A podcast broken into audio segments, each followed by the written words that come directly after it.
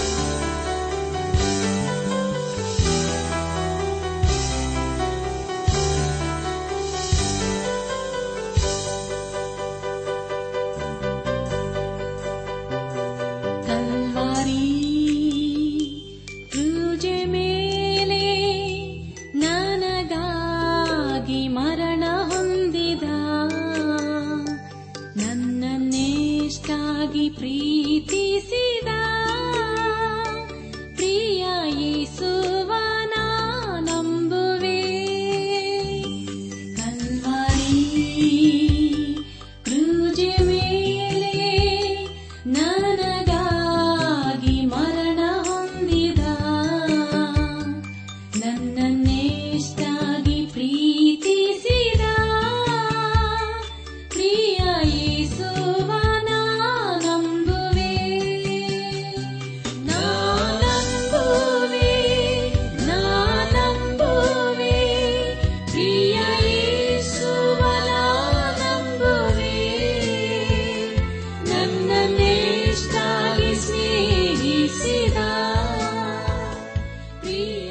ಆತ್ಮೀಕ ಸಹೋದರ ಸಹೋದರಿಯರೇ, ದೇವರ ವಾಕ್ಯವನ್ನು ಧ್ಯಾನ ಮಾಡುವ ಮುನ್ನ ನಿಮ್ಮ ನಿಮ್ಮ ಸತ್ಯವೇದ ಪೆನ್ನು ಪುಸ್ತಕದೊಂದಿಗೆ ಸಿದ್ಧರಾಗಿದ್ದಿರಲ್ಲವೇ? ಹಾಗಾದರೆ ಪ್ರಿಯರ ಬಂದಿರಿ. ದೇವರ ವಾಕ್ಯದ ಕಡೆಗೆ ನಮ್ಮ ಗಮನವನ್ನು ಹರಿಸೋಣ. ಹಾಗೂ ಈ ದಿವಸದಲ್ಲಿ ದೇವರು ನಮಗೆ ಏನು ಬೋಧಿಸುತ್ತಾನೋ ಅದನ್ನು ಆಲಿಸಿ ಅದಕ್ಕೆ ವಿಧೇಯರಾಗಿ ಜೀವಿಸುವಂತದನ್ನು ಕಲಿಯೋಣ. ಕಳೆದ ಕಾರ್ಯಕ್ರಮದಲ್ಲಿ ನಾವು ಏಷಾಯಿ ಪ್ರವಾದನೆ ಗ್ರಂಥದ ಮೊದಲನೇ ಅಧ್ಯಾಯದ ಪ್ರಾರಂಭದ ಮೂರು ವಚನಗಳನ್ನು ಧ್ಯಾನ ಮಾಡಿಕೊಂಡು ಅದರ ಮೂಲಕ ನಾವು ಅನೇಕ ರೀತಿಯಲ್ಲಿ ಆಶೀರ್ವಿಸಲ್ಪಟ್ಟಿದ್ದೇವೆ. ದೇವರಿಗೆ ಮಹಿಮೆಯುಂಟಾಗಲಿ. ಇಂದು ನಾವು ಯಶ ಪ್ರವಾದನೆ ಗ್ರಂಥದ ಮೊದಲನೇ ಅಧ್ಯಾಯದ ನಾಲ್ಕರಿಂದ ಮೂವತ್ತೊಂದನೇ ವಚನಗಳನ್ನು ಧ್ಯಾನ ಮಾಡಿಕೊಳ್ಳೋಣ. ಮುಂದೆ ನಾವು ಧ್ಯಾನ ಮಾಡುವಂತಹ ಎಲ್ಲ ಹಂತಗಳಲ್ಲಿ ದೇವರನ್ನು ಆಚರಿಸಿಕೊಂಡು ಮುಂದೆ ಮುಂದೆ ಸಾಗೋಣ. ಯೇಷ ಪ್ರವಾದನೆ ಗ್ರಂಥದ ಒಂದರಿಂದ ಹನ್ನೆರಡನೇ ಅಧ್ಯಾಯಗಳಲ್ಲಿ ಬರೆಯಲ್ಪಟ್ಟಿರುವಂತಹ ಮುಖ್ಯ ಸಂದೇಶ, ಯಹೂದದ ವಿಷಯವಾದ ದೈವೋಕ್ತಿಗಳು ಎಂಬುದಾಗಿ. ಪ್ರಿಯರೇ, ಮೊದಲನೇ ಅಧ್ಯಯದ ಮುಖ್ಯ ಪ್ರಸ್ತಾಪ, ಯಹೋವನ ತನ್ನ ಜನರನ್ನು ದೋಷಿಗಳೆಂದು ಸ್ಥಾಪಿಸಿ ಅವರಲ್ಲಿ ಪಶ್ಚಾತ್ತಾಪ ಹುಟ್ಟಿಸಲು ಪ್ರಯತ್ನಿಸುವುದು ಎಂಬುದಾಗಿ. ಪ್ರಿಯರೇ, ನಿಮಗಾಗಿ ನಾನು ಮತ್ತೊಂದು ಸಾರಿ ಹೇಳುತ್ತೇನೆ, ಯಹೋವನು ತನ್ನ ಜನರನ್ನು ದೋಷಿಗಳೆಂದು ಸ್ಥಾಪಿಸಿ ಅವರಲ್ಲಿ ಪಶ್ಚಾತ್ತಾಪ ಹುಟ್ಟಿಸಲು ಪ್ರಯತ್ನಿಸುವುದು ಎಂಬುದಾಗಿ. ಪ್ರಿಯರೇ, ಮುಂದೆ ಮುಂದೆ ನಾವು ಧ್ಯಾನ ಮಾಡುವಂತಹ ಎಲ್ಲ ಹಂತಗಳಲ್ಲಿ ದೇವರನ್ನು ಆಶ್ರಯಿಸಿಕೊಳ್ಳೋಣ. ಯಶ ಪ್ರವಾದನೆ ಗ್ರಂಥ ಮೊದಲನೇ ಅಧ್ಯಾಯ ನಾಲ್ಕನೇ ವಚನದಲ್ಲಿ ಹೀಗೆ ಓದುತ್ತೇವೆ. ಪಾಪಿಷ್ಟ ಜನವೇ ಅಧರ್ಮ ಭಾರ ಹೊತ್ತಿರುವ ಪ್ರಜೆಯೇ, ದುಷ್ಟ ಜಾತಿಯೇ, ದ್ರೋಹಿಗಳಾದ ಮಕ್ಕಳೇ ನಿಮ್ಮ ಗತಿಯನ್ನು ಏನು ಹೇಳಲಿ? ಯಹೋವನನ್ನು ತೊರೆದಿದ್ದಾರೆ, ಇಸ್ರಾಯೇಲ್ಯರ ಸದಮಲ ಸ್ವಾಮಿಯನ್ನು ಧಿಕ್ಕರಿಸಿದ್ದಾರೆ, ಆತನಿಗೆ ಬೆಂದು ಮಾಡಿ ಬೇರೆಯಾಗಿದ್ದಾರೆ ಎಂಬುದಾಗಿ. ಪ್ರಿಯ ದೇವಜನರೇ, ಇಲ್ಲಿ ದೇವರು ಇಡೀ ಲೋಕವನ್ನು ಹಾಗೂ ತನ್ನ ಜನರ ಇಸ್ರಾಲರಿಗೆ ನ್ಯಾಯ ತೀರಿಸಲಿದ್ದಾನೆ ದೇವರು ನ್ಯಾಯಾಧಿಪತಿ ಎಂಬುದಾಗಿ ಹೇಳುವಾಗ ಅನೇಕರಿಗೆ ಆ ಮಾತು ಅರ್ಥವಾಗುವುದಿಲ್ಲ. ಅನೇಕರು ದೇವರನ್ನು ತಮ್ಮ ಆಲೋಚನೆಯಿಂದ ತೆಗೆದುಹಾಕಿದ್ದಾರೆ. ಅನೇಕರಿಗೆ ಆತನ ಅಧಿಕಾರದ ಕುರಿತು ಅರ್ಥವಾಗುವುದಿಲ್ಲ. ಆದರೆ ಪ್ರಿಯರೇ, ದೇವರ ವಾಕ್ಯವು ತಿಳಿಸುವುದು ಏನೆಂದರೆ, ಇಸ್ರಾಯೇಲರು ಮೊದಲುಗೊಂಡು ಇಡೀ ಲೋಕಕ್ಕೆ ಆತನು ನ್ಯಾಯ ತೀರಿಸಲಿದ್ದಾನೆ ಎಂಬುದಾಗಿ. ಆತನು ವ್ಯಕ್ತಿಗತವಾಗಿಯೂ ಹಾಗೂ ದೇಶವನ್ನು ಇಲ್ಲಿ ಖಂಡಿಸುತ್ತಾ ಇದ್ದಾನೆ. ಈ ನಾಲ್ಕನೇ ವಚನದಲ್ಲಿ ಇಸ್ರಾಯೇಲರ ಕುರಿತು ಹೇಳುವುದೇನೆಂದರೆ ಪಾಪಿಷ್ಟ ಜನವೇ, ಆ ಧರ್ಮ ಬಾರ ಹೊತ್ತಿರುವ ಪ್ರಜೆಯೇ, ದುಷ್ಟ ಜಾತಿಯೇ, ದ್ರೋಹಿಗಳಾದ ಮಕ್ಕಳೇ ಎಂಬುದಾಗಿ. ಆದರೆ ಪ್ರಿಯರೇ, ಹೊಸ ಒಡಂಬಡಿಕೆಯಲ್ಲಿ ಯೇಸು ಕ್ರಿಸ್ತನು ಮತ್ತಾನ ಬರೆದ ಸುವಾರ್ತೆ ಹನ್ನೊಂದನೇ ಅಧ್ಯಾಯ ಇಪ್ಪತ್ತೆಂಟನೇ ವಚನದಲ್ಲಿ ಹೇಳುವುದೇನೆಂದರೆ, ಎಲೆ ಕಷ್ಟಪಡುವವರೇ ಒರೆ ಹೊತ್ತವರೇ, ನೀವೆಲ್ಲರೂ ನನ್ನ ಬಳಿಗೆ ಬನ್ನಿರಿ, ನಾನು ನಿಮಗೆ ವಿಶ್ರಾಂತಿ ಕೊಡುವೆನು ಎಂಬುದಾಗಿ. ನನ್ನ ಆತ್ಮೀಕ ಸಹೋದರ ಸಹೋದರಿಯರೇ, ಇಲ್ಲಿ ಯೇಸು ಕ್ರಿಸ್ತನು ಎಲ್ಲರನ್ನೂ ಆಹ್ವಾನಿಸುತ್ತಾ ಇದ್ದಾನೆ. ಆ ಆಮಂತ್ರಣವು ಎಲ್ಲರಿಗೂ ಅನ್ವಯವಾಗುತ್ತದೆ. ಅಂದರೆ ಪ್ರಿಯರೇ, ಆತನ ಮೂಲಕ ಪಾಪದಿಂದ ಬಿಡುಗಡೆ ಸಮಾಧಾನ ಸಿಕ್ಕುತ್ತದೆ. ಏಷ ಪ್ರವಾದನ ಗ್ರಂಥದ ಮೊದಲನೇ ಅಧ್ಯಾಯ ನಾಲ್ಕನೇ ವಚನದಲ್ಲಿ ಇಸ್ರಾಯೇಲರ ದುಸ್ಥಿತಿಯ ಕುರಿತು ದೇವರು ಹೇಳುತ್ತಾ ಇದ್ದಾನೆ. ಈಗಾಗಲೇ ಅವರು ದೇವರನ್ನು ಮರೆತು ಆತನಿಂದ ದೂರ ದೂರ ಹೋಗಿದ್ದಾರೆ. ಕೊನೆಗೆ ದೇವರ ದೃಷ್ಟಿಯಲ್ಲಿ ಅಯೋಗ್ಯರು ದುಷ್ಟರಾಗಿ ಕಂಡುಬಂದಿದ್ದಾರೆ. ಇಸ್ರಾಯೇಲರ ಸಧಮಲ ಸ್ವಾಮಿ ಎಂದು ಹೇಳುವಾಗ ಅದರ ಅರ್ಥವೇನೆಂದರೆ, ಇಸ್ರಾಯೇಲರ ಪರಿಶುದ್ಧನಾದಂಥ ದೇವರು ಎಂಬುದಾಗಿ. ಪ್ರಿಯ ದೇವಜನರೇ, ಇಂಥ ದೇವರು ನ್ಯಾಯ ತೀರಿಸಿದನೆಂಬುದಾಗಿ ನ್ಯಾಯಸ್ಥಾಪಕರ ಪುಸ್ತಕದ ಮೂಲಕ ನಾವು ತಿಳಿದುಕೊಳ್ಳುತ್ತೇವೆ ನ್ಯಾಯಸ್ಥಾಪಕರ ಪುಸ್ತಕದ ಮೂಲಕ ತಿಳಿದುಕೊಳ್ಳುವುದೇನೆಂದರೆ ಇಸ್ರಾಯೇಲರು ಪ್ರಾರಂಭದಲ್ಲಿ ದೇವರ ಮಾತಿಗೆ ವಿಧೇಯರಾದರು ದೇವರಿನ ಆಶೀರ್ವಾದಗಳನ್ನು ಪಡೆದುಕೊಂಡರು. ಆದರೆ, ಸಮೃದ್ಧಿಯಲ್ಲಿ ಜೀವಿಸುವಾಗ ಸತ್ಯ ದೇವರನ್ನು ಮರೆತು ಬಿಟ್ಟು ಆತನಿಂದ ದೂರ ಹೋದರು ಹಾಗೂ ಆತನು ಅಸಹ್ಯಪಡುವ ಸಂಗತಿಗಳನ್ನು ಆರಾಧನೆ ಮಾಡಿ ದೇವರನ್ನು ಧಿಕ್ಕರಿಸುವರಾದರು ಹಾಗೂ ಆತನನ್ನು ಮರೆತು ಹೋದರು ಎಂಬುದಾಗಿ. ನನ್ನ ಆತ್ಮಿಕ ಸಹೋದರ ಸಹೋದರಿಯರೇ ಅದಕ್ಕೆ ಪ್ರತಿಯಾಗಿ ದೇವರು ಅವರನ್ನು ಶತ್ರುಗಳು ಗಪ್ಪಿಸಿದನು ಹಾಗೂ ಅವರು ಬಾಬೆಲಿಗೆ ಸರಿಯಾಗಿ ಒಯ್ಯಲ್ಪಟ್ಟರು. ಆದರೆ ಪ್ರಿಯರೇ, ಇಸ್ರಾಯೇಲರು ಸ್ವಲ್ಪ ಕಾಲ ಮಾತ್ರ ಪಶ್ಚಾತ್ತಾಪಪಟ್ಟರು. ಬಿಡುಗಡೆಗಾಗಿ ಬೇಡಿಕೊಂಡರು. ಆಗ ದೇವರು ಮನ ಮರಗಿ ಅವರನ್ನು ಕ್ಷಮಿಸಿ, ಶತ್ರುಗಳಿಂದ ಬಿಡಿಸಿ ಮತ್ತೆ ಆಶೀರ್ವಾದ ಸ್ಥಳಕ್ಕೆ ಕರಕೊಂಡು ಬಂದನು. ನಮ್ಮ ಧ್ಯಾನವನ್ನು ಮುಂದುವರೆಸಿ.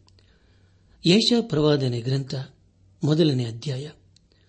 ಐದರಿಂದ ಏಳನೇ ವಚನಗಳನ್ನು ಓದುವಾಗ, ಏಕೆ ದ್ರೋಹವನ್ನು ಹೆಚ್ಚಿಸಿ ಹೆಚ್ಚಿಸಿ ಪೆಟ್ಟಿಗೆ ಗುರಿಯಾಗುತ್ತೀರಿ? ತಲೆಯೆಲ್ಲ ರೋಗ, ಹೃದಯವೆಲ್ಲ ದುರ್ಬಲ, ಅಂಗಾಲಿನಿಂದ ನಡು ನೆತ್ತಿಯ ತನಕ ಪೆಟ್ಟು, ಬಾಸುಂಡೆ, ಮಾಗದ ಗಾಯಗಳೇ ಹೊರತು ಏನೂ ಸೌಖ್ಯವಿಲ್ಲ. ಅವನ್ನು ಹಿಸುಕಿ ಮಡಚಿಲ್ಲ, ಕಟ್ಟಿಲ್ಲ ಎಣ್ಣೆ ಸವರಿ ಮೃದು ಮಾಡಿಲ್ಲ. ನಿಮ್ಮ ದೇಶವು ಹಾಳಾಗಿದೆ. ನಿಮ್ಮ ಪಟ್ಟಣಗಳು ಸುಟ್ಟಿ ಹೋಗಿವೆ. ನಿಮ್ಮ ಭೂಮಿಯನ್ನು ಅನ್ಯರು ನಿಮ್ಮ ಎದುರಿಗೆ ನುಗ್ಗಿಬಿಟ್ಟಿದ್ದಾರೆ ಅನ್ಯ ದೇಶಗಳು ನಾಶನವಾದಂತೆಯೇ ನಿಮ್ಮ ಭೂಮಿಯು ಹಾಳಾಯಿತು ಎಂಬುದಾಗಿ. ನನ್ನ ಆತ್ಮಿಕ ಸಹೋದರ ಸಹೋದರಿಯರೇ, ಇಲ್ಲಿ ದೇವರು ಇಸರಾಲರ ಕುರಿತು ಸ್ಪಷ್ಟವಾಗಿ ಹೇಳುತ್ತಾ ಇದ್ದಾನೆ. ಪರಿಸ್ಥಿತಿಗಳು ಏನೇ ಆದರೂ ಎಲ್ಲವೂ ದೇವರ ಹತೋಟಿಯಲ್ಲಿವೆ. ನಮ್ಮ ಧ್ಯಾನವನ್ನು ಮುಂದುವರೆಸಿ. ಯೇಷ ಗ್ರಂಥ, ಮೊದಲನೇ ಅಧ್ಯಾಯ, ಎಂಟು ಹಾಗೂ ಒಂಬತ್ತನೇ ವಚನಗಳನ್ನು ಓದುವಾಗ, ಚಿಯೋನ್ ನಗರಿಯೊಂದೇ ಉಳಿದು ದ್ರಾಕ್ಷೆ ತೋಟದ ಮಂಚಿಕೆಯಂತೆಯೂ ಸೌತೆಯ ಹೊಲದ ಗುಡಿಸಲಿನ ಹಾಗೂ ಮುತ್ತಿದ ಪಟ್ಟಣದೋಪಾದಿಯಲ್ಲಿಯೂ ಇದೆ. ಸೇನಾಧೀಶ್ವರನಾದ ಯೋಹವನ್ನು ನಮಗೆ ಕೊಂಚ ಜನವನ್ನು ಉಳಿಸದೆ ಹೋಗಿದ್ದರೆ ಸೌಧಮಿನ ಗತಿಯೇ ನಮಗಾಗುತ್ತಿತ್ತು. ಗೋಮೋರದ ದುರ್ದಶೆಯೇ ಸಂಭವಿಸುತ್ತಿತ್ತು ಎಂಬುದಾಗಿ. ಕರ್ತಲ್ ಪ್ರಿಯ ದೇವಜನರೇ, ಬೇರೆ ರೀತಿಯಲ್ಲಿ ಹೇಳಬೇಕಾದರೆ, ದೇವರು ಸೋದೋಮ ಗೋಮರವನ್ನು ನಾಶಪಡಿಸಿದ ಹಾಗೆ ಇಸ್ರಾಲರನ್ನು ನಾಶಪಡಿಸಬಹುದಿತ್ತು. ಆದರೆ ದೇವರು ಅವರಿಗೆ ಮತ್ತೊಂದು ಅವಕಾಶವನ್ನು ಕೊಟ್ಟು ಇಡೀ ಲೋಕದಲ್ಲಿ ಚದರಿಸಿಬಿಟ್ಟನು. ಒಂದನೇ ಅಧ್ಯಾಯ ಹತ್ತನೇ ವಚನದಲ್ಲಿ ಹೀಗೆ ಓದುತ್ತೇವೆ. ಸೌದೋಮಿನ ಅಧಿಪತಿಗಳೇ, ಯಹೋವನ ಮಾತನ್ನು ಆಲಿಸಿರಿ. ಗೋಮೋರದ ಪ್ರಜೆಗಳೇ, ನಮ್ಮ ದೇವರ ಧರ್ಮೋಪದೇಶವನ್ನು ಕೇಳಿರಿ ಎಂಬುದಾಗಿ. ಪ್ರಿಯರೇ, ಇಲ್ಲಿ ದೇವರು ಹೇಳುವುದೇನೆಂದರೆ, ಹಾಗೂ ಇರುವ ಸಮಸ್ಯೆ ಏನೆಂದರೆ ಇಸ್ರಾಯೇಲರು ಧರ್ಮಶಾಸ್ತ್ರವನ್ನು ಉಲ್ಲಂಘನೆ ಮಾಡಿದ್ದಾರೆ ಎಂಬುದಾಗಿ. ಒಂದನೇ ಅಧ್ಯಾಯ, ಹನ್ನೊಂದನೇ ವಚನವನ್ನು ಓದುವಾಗ, ಯಹೋವನು ಈಗನ್ನುತ್ತಾನೆ ಲೆಕ್ಕವಿಲ್ಲದ ನಿಮ್ಮ ಯಜ್ಞಗಳು ನನಗೇಕೆ? ಟಗುರುಗಳ ಸರ್ವಾಂಗ ಹೋಮ ಪುಷ್ಟ ಪಶುಗಳ ಕೊಬ್ಬು, ಇದೆಲ್ಲ ನನಗೆ ಸಾಕಾಯಿತು. ಹೋರಿ ಕುರಿ ಹೋತುಗಳ ರಕ್ತಕ್ಕೆ ನಾನು ಒಲಿಯೇನೆ ಎಂಬುದಾಗಿ. ಪ್ರಿಯರೇ, ನಿಮಗಾಗಿ ನಾನು ಮತ್ತೊಂದು ಸಾರಿ ಓದುತ್ತೇನೆ. ಯಹೋನ್ ಈಗನ್ನುತ್ತಾನೆ ಲೆಕ್ಕವಿಲ್ಲದ ನಿಮ್ಮ ಯಜ್ಞಗಳು ನನಗೇಕೆ? ಟಗರುಗಳ ಸರ್ವಾಂಗ ಹೋಮ ಪುಷ್ಟ ಪಶುಗಳ ಕೊಬ್ಬು ಇದೆಲ್ಲ ನನಗೆ ಸಾಕಾಯಿತು. ಹೋರಿ ಕುರಿ ಹೋತುಗಳ ರಕ್ತಕ್ಕೆ ನಾನು ಒಲಿಯೇನು ಎಂಬುದಾಗಿ. ನನ್ನ ಆತ್ಮಿಕ ಸಹೋದರ ಸಹೋದರಿಯರೇ, ದಯಮಾಡಿ ಗಮನಿಸಿ. ಇಲ್ಲಿ ದೇವರು ಇಸ್ರಾಯೇಲರು ಮಾಡಿದ ಅಪರಾಧದ ಕುರಿತು ಎತ್ತಿ ತೋರಿಸುತ್ತಾ ಇದ್ದಾನೆ. ದೇವರು ಇಸ್ರಾಲರಿಗೆ ಆಧ್ಯಾತ್ಮಿಕ ವಿಷಯವನ್ನು ಯರೂಸೆಲೆಮಿನ ದೇವಾಲಯದಲ್ಲಿ ಮಾಡಬೇಕಾದಂಥ ಆರಾಧನೆ ಕೊಡಬೇಕಾದ ಕಾಣಿಕೆಯನ್ನು ಅವರು ಕೊಡಲಿಲ್ಲ. ಧರ್ಮಶಾಸ್ತ್ರಕ್ಕೆ ಅನುಸಾರವಾಗಿ ಯಜ್ಞಗಳನ್ನು ಸಮರ್ಪಿಸುತ್ತಿದ್ದರು. ಆದರೆ ಅವರ ಹೃದಯ ದೇವರಿಂದ ಬಹುದೂರವಿತ್ತು ಹಾಗೂ ದೇವರನ್ನು ಧಿಕ್ಕರಿಸುವರಾದರು ಅವರ ಧಾರ್ಮಿಕ ಆಚಾರಗಳು, ಅವರ ಗುಣ ನಡತೆಗಳ ಮೇಲೆ ಯಾವ ಪರಿಣಾಮವನ್ನು ಬೀರಲಿಲ್ಲ. ಆದರೆ ಪ್ರಿಯರೇ, ಈಗಿನ ದಿವಸಗಳಲ್ಲಿಯೂ ಅನೇಕ ವಿಶ್ವಾಸಿಗಳ ಸ್ಥಿತಿಯು ಹೀಗೆಯೇ ಇವೆ. ಅನೇಕ ಸಾರಿ ನಾವು ದೇವರ ಬಲವನ್ನು ಧಿಕ್ಕರಿಸುತ್ತೇವೆ. ಹಾಗೂ ಆ ಸ್ಥಿತಿಗೆ ಬರುತ್ತೇವೆ. ನಮ್ಮ ಧ್ಯಾನವನ್ನು ಮುಂದುವರೆಸಿ. ಏಷ ಪ್ರವಾದನೆ ಗ್ರಂಥ ಮೊದಲನೇ ಅಧ್ಯಾಯ ಹನ್ನೆರಡು ಹಾಗೂ ಹದಿಮೂರನೇ ವಚನಗಳನ್ನು ಓದುವಾಗ, ನನ್ನ ಸನ್ನಿಧಿಯಲ್ಲಿ ಕಾಣಿಸಿಕೊಳ್ಳಬೇಕೆಂದು ನೀವು ಬರೆತಿರಲ್ಲ? ನನ್ನ ಪ್ರಾಕಾರಗಳನ್ನು ತುಳಿಯಲು ಯಾರು ನಿಮ್ಮನ್ನು ಕೇಳಿಕೊಂಡರು? ವ್ಯರ್ಥ ನೈವೇದ್ಯವನ್ನು ಇನ್ನೂ ತಾರದಿರಿ. ಧೂಪವು ನನಗೆ ಅಸಹ್ಯ. ಅಮಾವಾಸ್ಯೆ. ಸಬ್ಬ ದಿನ, ಕೂಟ, ಪ್ರಕಟಣೆ, ಇವು ಬೇಡ. ಆ ಧರ್ಮದಿಂದ ಕೂಡಿದ ಸಂಘವನ್ನು ನಾನು ಸಹಿಸಲಾರೆನೋ ಎಂಬುದಾಗಿ. ಒಂದು ವೇಳೆ ವಿಶ್ವಾಸಿಗಳು ಅನಿಸಿಕೊಂಡವರು, ದೇವರ ಆಜ್ಞೆಯನ್ನು ಉಲ್ಲಂಘನೆ ಮಾಡಿದರೆ ಅದು ತಪ್ಪು ಎಂಬುದಾಗಿ ಕಾಣಿಸುತ್ತದೆ. ಪ್ರಿಯ ದೇವಜನರೇ, ಒಂದು ವೇಳೆ ಯೇಸು ಕ್ರಿಸ್ತನು ಇಂದು ನಮಗೆ ಎದುರಾಗಿ ಕಾಣಿಸಿಕೊಂಡು ನಮಗೆ ಆಜ್ಞೆಗಳನ್ನು ಕೊಡುವುದಾದರೆ ಆಜ್ಞೆಗಳು ನಾವು ಕೈಕೊಂಡು ನಡೆಯುತ್ತೇವೋ ಅಥವಾ ಆತನ ಆಜ್ಞೆಗಳನ್ನು ಉಲ್ಲಂಘನೆ ಮಾಡುತ್ತೇವೆಯೋ? ಈ ಸಮಯದಲ್ಲಿ ನಮ್ಮನ್ನು ಪರೀಕ್ಷಿಸಿಕೊಳ್ಳೋಣ. ದಯಮಾಡಿ ಈಗ ನಾನು ಓದುವಂತಹ ವಚನಗಳನ್ನು ಓದಿಕೊಳ್ಳಬೇಕೆಂಬುದಾಗಿ ನಿಮ್ಮನ್ನು ನಾನು ಪ್ರೀತಿಯಿಂದ ಕೇಳಿಕೊಳ್ಳುತ್ತೇನೆ. ಸತ್ಯವೇದದಲ್ಲಿ ಅರಸನಾದ ಸೊಲೋಮನನ್ನು ಬರೆದಂತಹ ಜ್ಞಾನೋಕ್ತಿಗಳು ಐದನೇ ಅಧ್ಯಾಯ, ನಾಲ್ಕನೇ ವಚನ. ದಾನಿಯಲ ಪ್ರವಾದನೆ ಗ್ರಂಥ ಹತ್ತನೇ ಅಧ್ಯಾಯ, ಆರನೇ ವಚನ. ಪ್ರಕಟಣೆ ಪುಸ್ತಕ, ಒಂದನೇ ಅಧ್ಯಾಯ, ಹದಿನಾಲ್ಕರಿಂದ ಹದಿನಾರನೇ ವಚನಗಳನ್ನು ಓದಿಕೊಳ್ಳಬೇಕೆಂಬುದಾಗಿ ನಿಮ್ಮನ್ನು ನಾನು ಪ್ರೀತಿಯಿಂದ ಕೇಳಿಕೊಳ್ಳುತ್ತೇನೆ. ಅನೇಕರಿಗೆ ದೇವರು ಹೇಳುವುದೇನೆಂದರೆ, ನಿಮ್ಮ ಹೊರಗಿನ ತೋರುವಿಕೆಯು ನನಗೆ ಅಸಹ್ಯ, ನಾನು ಆಂತರ್ಯವನ್ನು ನೋಡುವನೆಂಬುದಾಗಿ ದೇವರು ಹೇಳುತ್ತಿದ್ದಾನೆ. ಅದಕ್ಕಾಗಿ ನಾವು ದೇವರಲ್ಲಿ ಎಲ್ಲಾ ಸಮಯಗಳಲ್ಲಿ ಪಶ್ಚಾತ್ತಾಪ ಪಡಬೇಕು. ನಮ್ಮಲ್ಲಿ ಭಕ್ತಿ ಸಂಜೀವನ ಉಂಟಾಗುವುದಾದರೆ, ಖಂಡಿತವಾಗಿ ನಮ್ಮ ಜೀವಿತದಲ್ಲಿ ಹೊಸದಾದಂತಹ ಒಂದು ಬದಲಾವಣೆಗಳಿರುತ್ತವೆ. ಅದನ್ನು ಖಂಡಿತವಾಗಿ ಯೇಸು ಕ್ರಿಸ್ತನು ನಮ್ಮ ಜೀವಿತದಲ್ಲಿ ಮಾಡುವನಾಗಿದ್ದಾನೆ ಅದನ್ನೇ ದೇವರು ಅಪೇಕ್ಷಿಸುವನಾಗಿದ್ದಾನೆ ನಮ್ಮ ಧ್ಯಾನವನ್ನು ಮುಂದುವರೆಸಿ. ಯೇಷ ಪ್ರವಾದನೆ ಗ್ರಂಥ ಒಂದನೇ ಅಧ್ಯಾಯ ಹದಿನೈದರಿಂದ ಹದಿನೇಳಿನ ವಚನಗಳನ್ನು ಓದುವಾಗ, ನೀವು ನನ್ನ ಕಡೆಗೆ ಕೈಯೆತ್ತುವಾಗ, ನಿಮ್ಮನ್ನು ನೋಡದಂತೆ ನನ್ನ ಕಣ್ಣುಗಳನ್ನು ಮರೆಮಾಡಿಕೊಳ್ಳುವೆನು. ಹೌದು ನೀವು ಬಹು ಪ್ರಾರ್ಥನೆಗಳನ್ನು ಮಾಡಿದರೂ ನಾನು ಕೇಳೆನು, ನಿಮ್ಮ ಕೈಗಳಲ್ಲಿ ರಕ್ತವು ತುಂಬಿದೆ. ನಿಮ್ಮನ್ನು ತೊಳೆದುಕೊಳ್ಳಿರಿ, ಶುದ್ಧ ಮಾಡಿಕೊಳ್ಳಿರಿ. ನನ್ನ ಕಣ್ಣೆದುರಿನ ನಿಮ್ಮ ದುಷ್ಕೃತ್ಯಗಳನ್ನು ತೊಲಗಿಸಿರಿ. ದುರಾಚಾರವನ್ನು ಬಿಡಿರಿ, ಸದಾಚಾರವನ್ನು ಅಭ್ಯಾಸ ಮಾಡಿರಿ. ನ್ಯಾಯ ನಿರತರಾಗಿರಿ ಹಿಂಸಕನನ್ನು ತಿದ್ದಿ ಸರಿಪಡಿಸಿರಿ. ಅನಾಥನಿಗೆ ನ್ಯಾಯ ತೀರಿಸಿರಿ. ವಿಧವೆಯ ಪಕ್ಷವಾಗಿ ವಾದಿಸಿರಿ ಎಂಬುದಾಗಿ. ಪ್ರಿಯರೇ, ದೇವರ ವಾಕ್ಯವು ಎಷ್ಟು ಸ್ಪಷ್ಟವಾಗಿ ನಮ್ಮನ್ನು ಎಚ್ಚರಿಸುತ್ತದಲ್ಲವೇ? ಇಲ್ಲಿ ದೇವರು ಇಸ್ರಾಲರಿಗೆ ಹೇಳುವುದೇನೆಂದರೆ, ನಿಮ್ಮ ಜೀವಿತವು ನನಗೆ ಚೆನ್ನಾಗಿ ಗೊತ್ತಿದೆ ಎಂಬುದಾಗಿ. ದೇವರು ಇಸ್ರಾಲರ ಕುರಿತು ಮತ್ತು ಹೇಳುವುದೇನೆಂದರೆ, ಯೋಗ್ಯರ ಹಾಗೆ ನೀವು ನನ್ನ ಹತ್ತಿರ ಬರುತ್ತೀರಿ, ಆದರೆ ನಿಮ್ಮ ಜೀವಿತವು ನನ್ನ ಕಣ್ಣೆದುರಿಗೆ ಅಯೋಗ್ಯವಾಗಿ ಕಂಡು ಬರುತ್ತಿದೆ ಎಂಬುದಾಗಿ. ಪ್ರಿಯ ದೇವ ಜನರೇ ಇಲ್ಲಿ ದೇವರ ಇಸ್ರಾಲರ ಕುರಿತು ಖಂಡಿಸಿ ಹೇಳುತ್ತಿದ್ದಾನೆ. ಅವರು ಏನು ಮಾಡುತ್ತಿದ್ದಾರೆ ಎಂಬುದಾಗಿ ತಿಳಿಸಿ ಅವರ ತಪ್ಪು ಅಪರಾಧ ದೋಷವನ್ನು ಎತ್ತಿ ತೋರಿಸುತ್ತಿದ್ದಾನೆ. ಈಗ ಇಸ್ರಾಲರ ಸ್ಥಿತಿಯು ಹೇಗಿದೆ ಎಂದರೆ ಒಬ್ಬ ಖೈದಿಯು ತನ್ನ ಮೇಲೆ ಹೊರಿಸಿದ ಆಪಾದನೆಯು ಸಾಬೀತಾಗಿ ನ್ಯಾಯಾಧಿಪತಿಯು ಮರಣ ದಂಡನೆಯನ್ನು ವಿಧಿಸುವಂತ ಸ್ಥಿತಿಗೆ ಬಂದಿದ್ದಾರೆ. ಈಗ ದೇವರು ಇಸ್ರಾಲರಿಗೆ ನ್ಯಾಯ ತೀರಿಸಲಿದ್ದಾನೆ. ಆದರೂ ಪ್ರಿಯರೇ ದೇವರವರಿಗೆ ಮತ್ತೊಂದು ಅವಕಾಶವನ್ನು ಕೊಡಲು ಸಿದ್ದನಾಗಿದ್ದಾನೆ ಇಲ್ಲಿ ದೇವರು ಇನ್ನೂ ಸ್ಪಷ್ಟವಾಗಿ ಸರಳರಿಗೆ ಹೇಳುವುದೇನೆಂದರೆ, ನೀವು ನಿಮ್ಮ ವಿಷಯದಲ್ಲಿ ವಾದಿಸಬೇಡಿರಿ. ವಾದಿಸಿದರೆ ಇನ್ನೂ ಹೆಚ್ಚಾದ ಕೋಪಕ್ಕೆ ಗುರಿಯಾಗುತ್ತೀರಿ ಎಂಬುದಾಗಿ. ಒಂದನೇ ಅಧ್ಯಾಯ ಹದಿನೆಂಟನೇ ವಚನವನ್ನು ಓದುವಾಗ, ಬಂದಿರಿ, ವಾದಿಸುವ ಎಂದು ಯಹೋವನ್ನು ಅನ್ನುತ್ತಾನೆ. ನಿಮ್ಮ ಪಾಪಗಳು ಕಡು ಕೆಂಪಾಗಿದ್ದರೂ ಹಿಮದ ಹಾಗೆ ಬಿಳುಪಾಗುವು ಕಿರುಮಂಜಿ ಬಣ್ಣವಾಗಿದ್ದರೂ ಉಣ್ಣೆಯಂತೆ ಬೆಳ್ಳಗಾಗುವು ಎಂಬುದಾಗಿ. ಪ್ರಿಯರೇ, ನಿಮಗಾಗಿ ನಾನು ಮತ್ತೊಂದು ಸಾರಿ ಓದುತ್ತೇನೆ.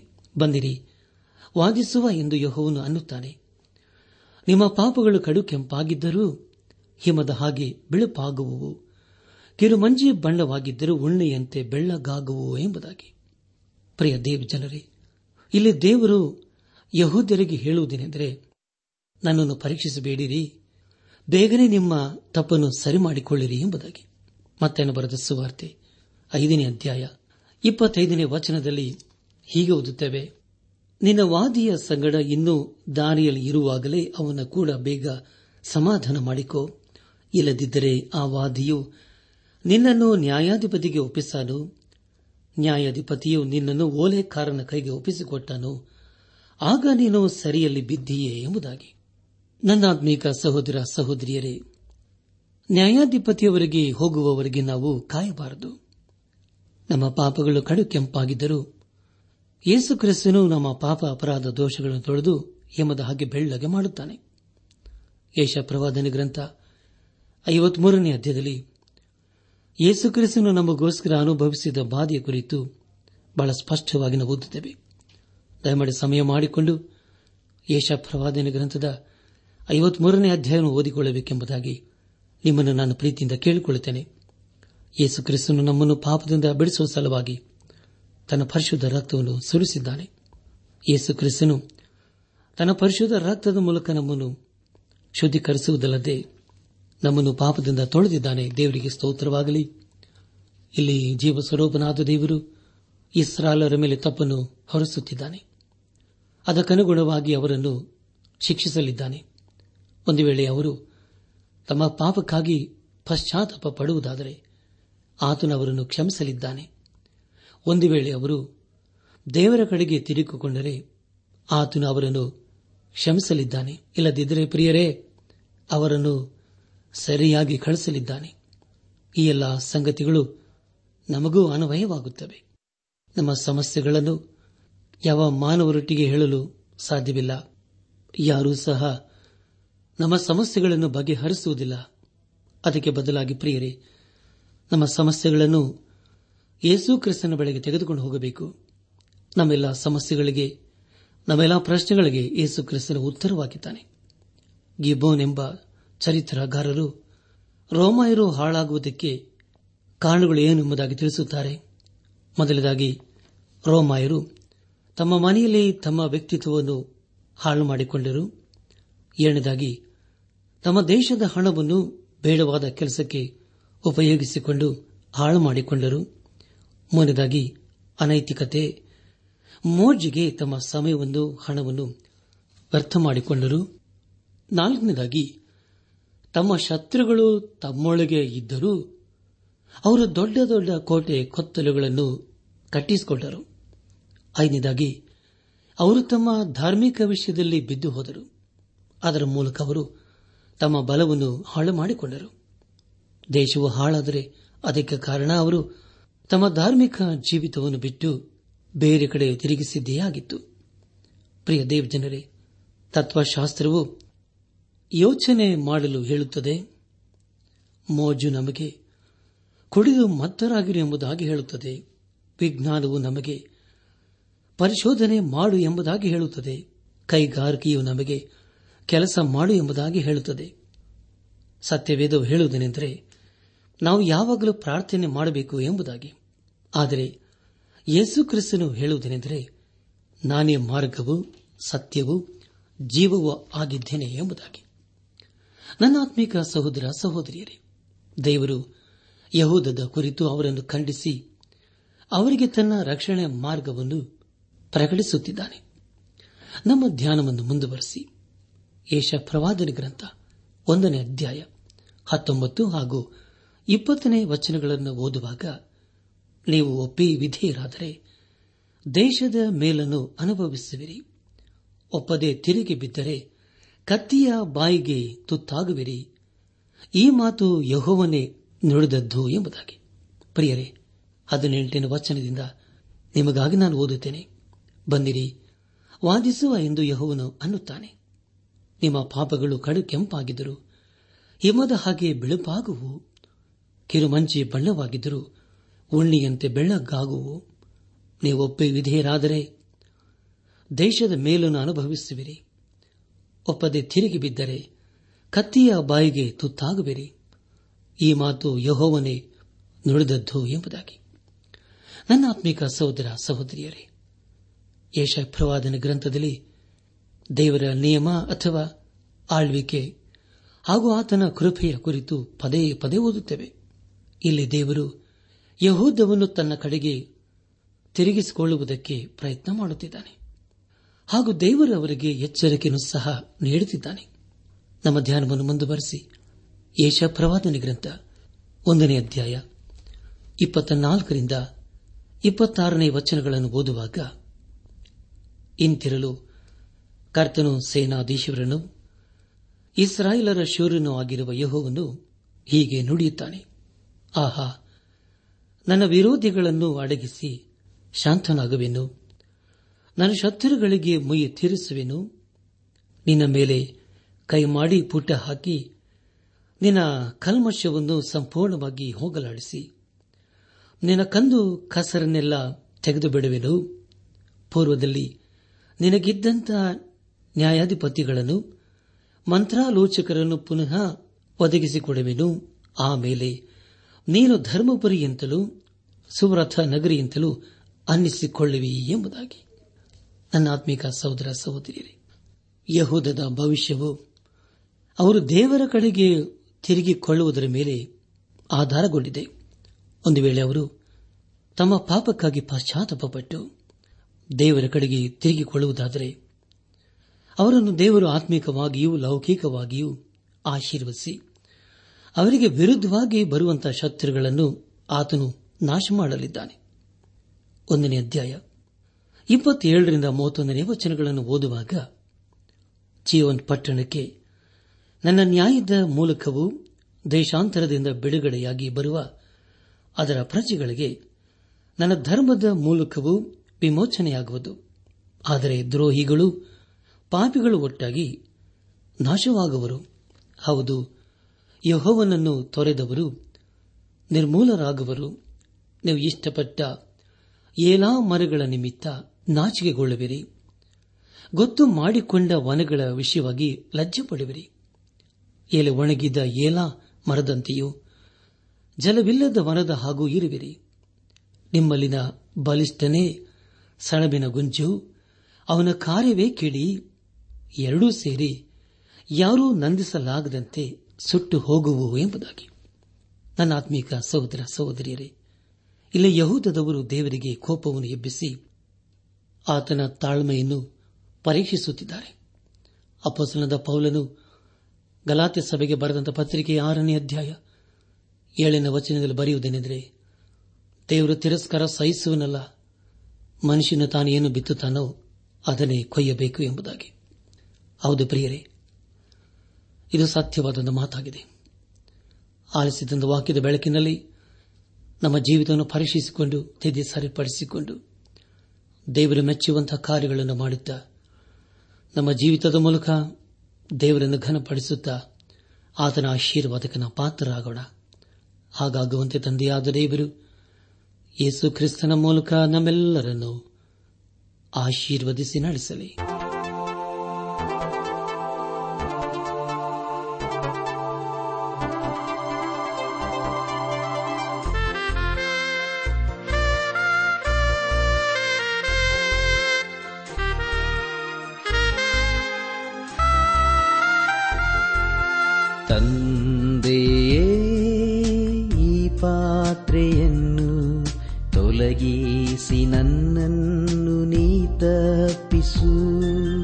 ಹೇಗೂ ನನ್ನ ಚಿತ್ತವಲ್ಲ ನಿನ್ನಯ ಚಿತ್ತವೇ ನೆರವೇರಿಸು.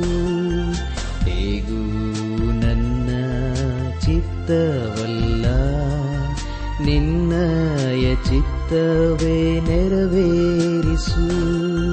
ತಂದೆ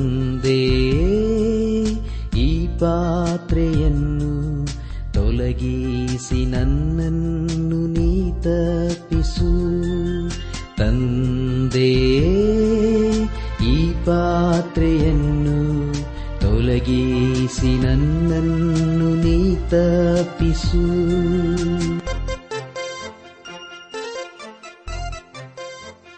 ನನ್ನ ಆತ್ಮಿಕ ಸಹೋದರ ಸಹೋದರಿಯರೇ, ಇಂದು ದೇವರು ನಮಗೆ ಕೊಡುವ ವಾಗ್ದಾನ, ಯೇಸು ಕ್ರಿಸ್ತನು ತಾನು ಕೊಡುತ್ತೇನೆಂದು ನಮಗೆ ವಾಗ್ದಾನ ಮಾಡಿದ್ದು ನಿತ್ಯ ಜೀವವು.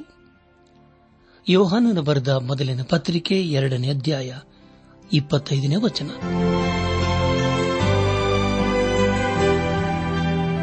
ನಮ್ಮ ನೆಚ್ಚಿನ ಶ್ರೋತೃಗಳೇ, ಇದುವರೆಗೂ ಪ್ರಸಾರವಾದ ದೈವಾನ್ವೇಷಣೆ ಕಾರ್ಯಕ್ರಮವನ್ನ ಆಲಿಸಿದ್ದಕ್ಕಾಗಿ ತುಂಬಾ ವಂದಿಸುತ್ತೇವೆ. ಸೋಮವಾರದಿಂದ ಶುಕ್ರವಾರದವರೆಗೂ ಪ್ರಸಾರವಾಗುವ ಈ ಕನ್ನಡ ಕಾರ್ಯಕ್ರಮದ ಗುಣಮಟ್ಟವು ಇನ್ನೂ ಉತ್ತಮವಾಗಿ ರೂಪುಗೊಳಿಸಲು ನಿಮ್ಮ ಅಮೂಲ್ಯವಾದ ಸಲಹೆಗಳಿಗಾಗಿ ನಾವು ಎದುರು ನೋಡುತ್ತೇವೆ. ನಿಮ್ಮ ನೆಚ್ಚಿನ ಗೀತೆ ಮರುಪ್ರಸಾರ ಮಾಡಬೇಕಾಗಿ ಕೋರಿದರೆ ನಮ್ಮ ವಿಳಾಸಕ್ಕೆ ಇಂದೇ ಸಂಪರ್ಕಿಸಿ. ನಿಮ್ಮ ಪತ್ರಗಳು ನಮಗೆ ಪ್ರೋತ್ಸಾಹ ನೀಡುವುದಲ್ಲದೆ ನಿಮಗಾಗಿ ನಾವು ಮನಸ್ಸಾರೆ ಪ್ರಾರ್ಥಿಸುತ್ತೇವೆ.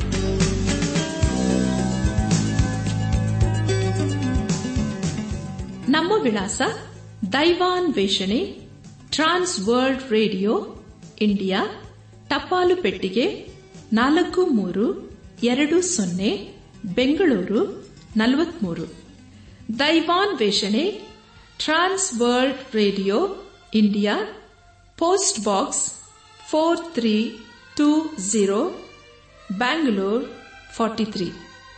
ದೂರವಾಣಿ ಸಂಖ್ಯೆ ಒಂಬತ್ತು ಎಂಟು ನಾಲ್ಕು ಐದು ಆರು, ಒಂದು ಆರು, ನಾಲ್ಕು ಒಂದು ಎರಡು.